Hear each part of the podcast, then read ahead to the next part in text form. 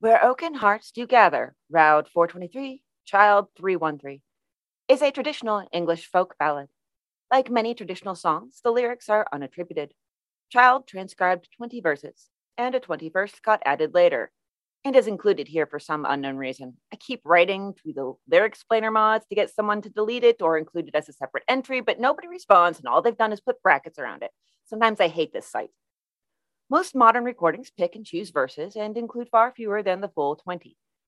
There are several variant titles, and the characters' names shift throughout the various broadsides and folk and rock versions.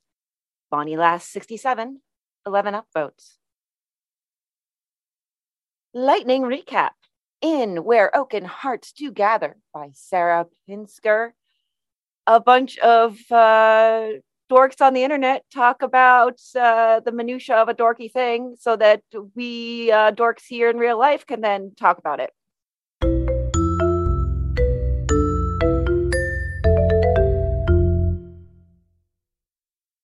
We have been made aware that you are in possession of a little time. And a small avian creature has told us that we have a tiny podcast. This is Short Story Short Podcast, a podcast for you because we can. And among the other things we can do is read one story a week. That's all. That's all we can do. What story should we have read this week? We should have read and did, in fact, because we are good students who do our homework, where Oaken Hearts Do Gather by Sarah Pinsker. This is a story that defines what I love about postmodernist literature. this is uh, this is basically House of Leaves without the actual story aspect. See, to me, this is a story that defines what it is I love about literary analysis and criticism. this is this hey. story is why I was an English major, so I could live this for four years. and again, this is another story that plays with form, that is uh, a form that is referencing a non-traditional storytelling methodology. This is not what you use to tell a story. This is what you use to show an analysis, which you seem to be fond of. Very much so. If uh, if anyone needs somebody to nitpick the uh, tiny little minutia of any sort of literary entity, I am here for you and I will do that because yes, that is essentially what it is. It's telling a story through criticism, which is amazing. I personally love that. I also love that as this is our second year doing, um, as we neglected to mention, this is one of the final of our Hugo nominated stories that we're going to be talking about this year. As we spent the the year doing this, or this this time uh, uh, for the second time in in a row for the second year, I'm seeing this that every kind of bunch of nominees has a few of those sort of postmodernist things that play with form and structure and uh, I'm really enjoying seeing what novel kind of stuff is out there. Mm-hmm. And we've gotten two of those this year, which is great. Uh, this one though has some some pretty amazing. One, it does what great stories like this do, and it it lets you be one of the participants in this conversation. And I think this one might be specifically talking about you. I found my people. That's the first time somebody has ever beaten me to mentioning Rydell's work in a conversation before. I could picture you saying that. yep, yep. That sounds like something I would say. Um, absolutely. And I love that we we got a very clear view of the personalities of each of these people through their posts, which is basically like conveying personality entirely through dialogue and without any sort of extraneous filter like other characters' viewpoints or a narrator or anything like that. So for instance it takes a little while of uh what it's uh barrow barrow boy Mhm. being this jackass who always likes to say like that every single thing is a stretch yes. it, it takes a little while for that to be like okay that's enough and for somebody to be like okay dude like seriously can you contribute beyond that and so we get those different participants that you have when you have a disparate group of people coming together to all talk about something that they share an interest in, in but not necessarily for the same motivations and the same uh, aspects of it that they like and you're going to have a bunch of different people and you're going to have you know uh, uh, uh, bonnie lass and hang the dj and barrow boy and these different types of personalities that are all drawn here for different reasons Yes, I love Hang the DJ because I'll always go for a Smiths reference. Also, funny story. Looking at, I love the listen to, and then it has listen to the Kingston Trio, where Oaken Hearts do gather. Uh, listen to Joan Baez, who played at my school when I was in elementary school. Yeah, she, apparently she had a niece or something go to my go to my school, and then my cousin Jerry from the Grateful Dead, of course. Did you actually click on what I consider to be the greatest band name I never thought of? Moby K. Dick. Yes because i saw that that was the only one that you could click on even though i was dying to hear the decemberist version of it Me but too. too lazy to seek it out but the Moby K. Dick version so like, oh. And I really, I wonder if it is just Moby doing covers of Philip K. Dick stories, or Oh, that would be amazing. Yes. Yes. I choose to believe whether or not it is true that this is the case. Yes. and I didn't go through the whole thing, but did we get the entire song quoted at various points? I I believe I think so. it feels like they went through the whole thing, including that 21st lyric that is, you know, seems extraneous or seems to have been added after the original composition. So I feel like we got everything, even the stuff that might not have been part of the original. You are probably right. And I love the uh, the wonderful word. Did this ropt butcher have a son who was hanged? The word ropt I have never heard and is brilliant. Well, I think he was just um, shortening Robert. Yeah, maybe technically. Um, also, it does totally makes sense that Dolly Parton did a cover. Absolutely. I got a kick out of the fact that uh, this kind of came home a little bit um, because it, the uh, who, who you might consider kind of the main character, uh, this Henry Martin dude, who is Mhm. doing a whole documentary about this song and everything and traveling for it. And it's discovered that he's from Williamsport, Pennsylvania, which is a, a town I know well. Oh, and that's actually interesting. I think uh, with that documentary, again, it brings me right back to uh, House of Leaves. That the documentarian is the one who finds the weird thing, and kind of happens here. but what's beautiful is that where we get the glimpses of what they are talking about, it's it's almost the mundane compared to the fantastical, which is where they're going. And I find that interplay fascinating. Yeah, absolutely. I think I think that's a big part of it because they're going for all these fantastical uh, readings and fantastical interpretations of the ballad, or they start, you know, kind of leaning in that way. It doesn't it doesn't break that way from the start, but it takes a little while, and then they they do that. And meanwhile, if you if you read it the way I read it, there's something fantastical happening in real life as they're even investigating this this ballad and its meaning and its origins and they're not even seeing it, which is hilarious to me. Interesting. And that that actually, okay, I'm with you on this. I'm with you. But you're on an incredibly short leash, counselor. But don't you think, okay, Henry Martin, Mhm. There's a woman and there she has sisters that is very identical to what happens in the ballad itself.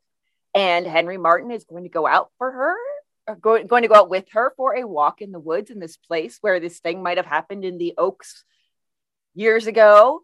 Mm-hmm. And it just feels like that's definitely where our minds are supposed to be going and sort of filling in those blanks. Yes, uh, the spoiler for real. They chopped and burned all the oak trees they could find. Jenny's older sister said it was barbarous, and I've seen the result myself. Everything is new growth from the past 40 years since they stopped their that practice, but you can see the damage done. That's to me is sort of where you really see the turn. Although my favorite line in the entire thing is I'm anti villagers with torches and pitchforks generally by the DJ.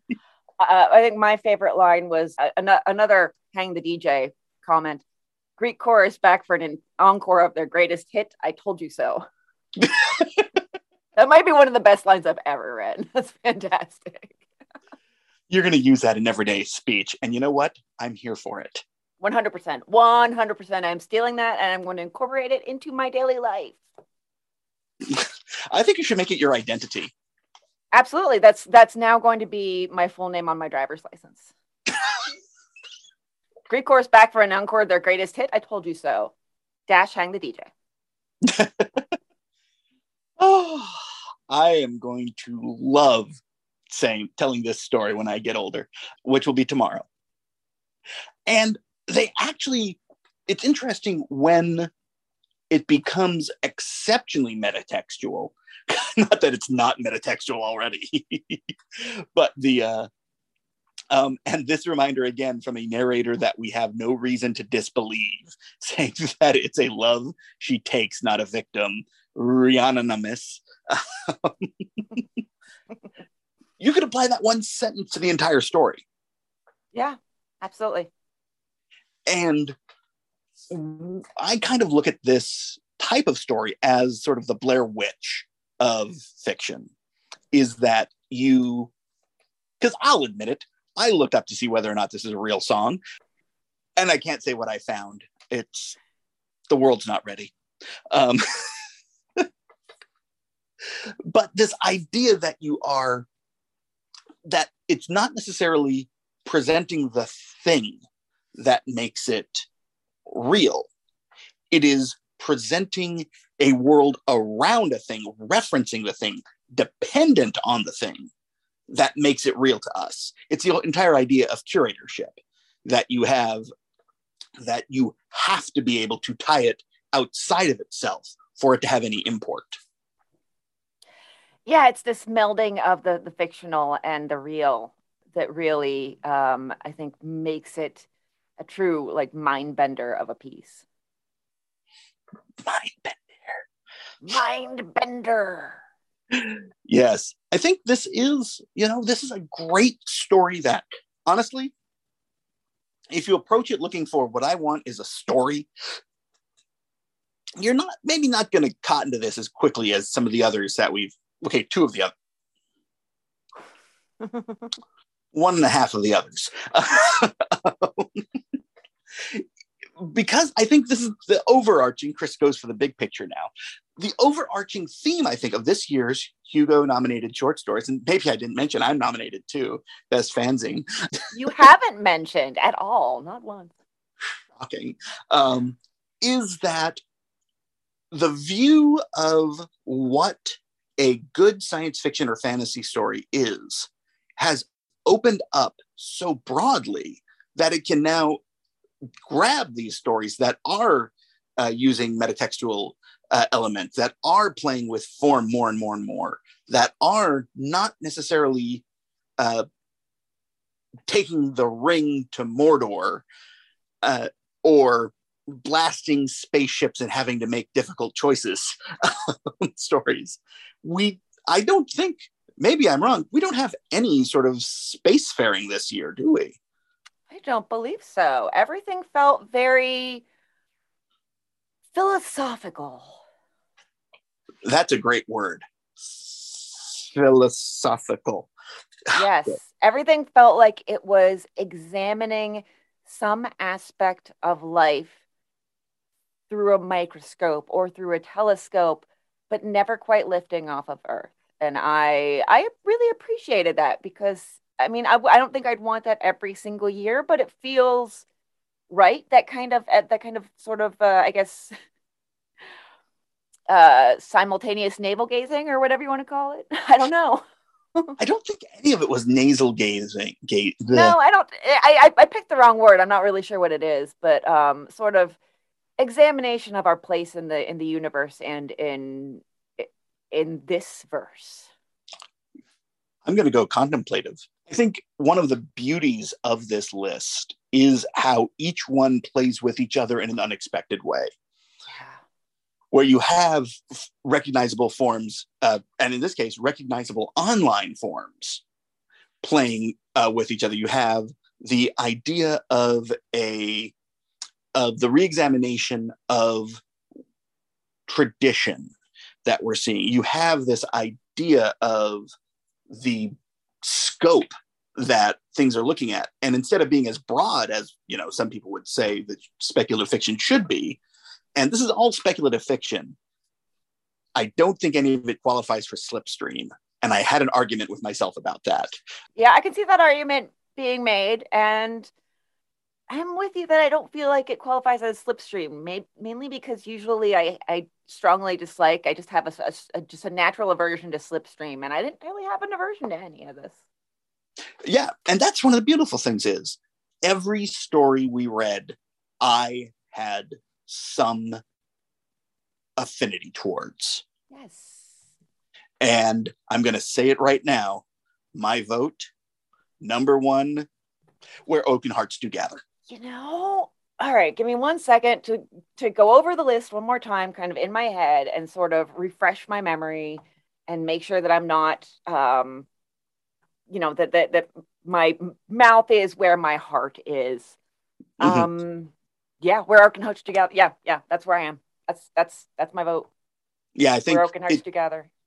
Uh, up until I read this one just minutes ago, um, I was all about uh, Sin of America, mm-hmm. and followed by Proof of Induction. I think those were my two.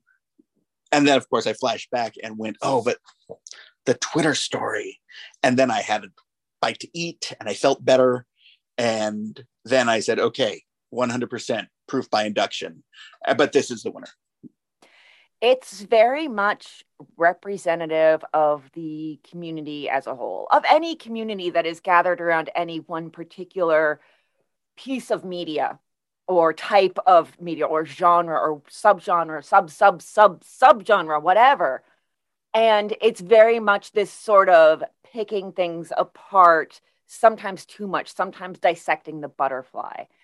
And it's very much representative of that, which I feel like a lot of the speculative fiction world can strongly relate to. I feel like a lot of them can see themselves in this. And that doesn't make it fan service in any way, I don't think. It's not quite like that. It's more that it's uh taking that form using it to tell a story that is just an undercurrent really. It's it's a hint of a story. I like it as a story but it's just a hint of a plot. And using it to examine how we all come together and how one piece of art can bring us all together or tear us apart. You know they say love will tear us apart again. I don't believe them but sure. No they're lying. They're lying. Yeah all liars. All songwriters are liars. Um, got any more on this one? Just that I feel that it was the most appropriate story to end our Hugo series on because it really is uh, was like reading on uh, on a screen what we do talking into microphones every week. you are absolutely correct. And you know what? I don't think we should do it for another oh, until I'd say the end of August. You know what? I think you're right. I think this is a good good note to end on for just a little while, not forever. No, we'll be back because we'll be we have more stories. Yes, we have more stories to talk about. I have one sitting in my browser on one of my 30 tabs that are open in my on my phone and I've been meaning to send it to you. and or at least read it and make sure that I wasn't just drawn in by a catchy title. And so we're already prepping for season three of uh, Little Story Tiny Podcast. yes. And you know what I'm going to do with my break? What are you going to do with your break? I'm going to finish my book. Nice. I'm going to finish my book, the book I'm reading, and your short story that you sent me. oh, yeah, I did send you one. Um, yes. Well, in that case, you know what? What? This has been the short story. The short podcast, season season three. Season three, yo!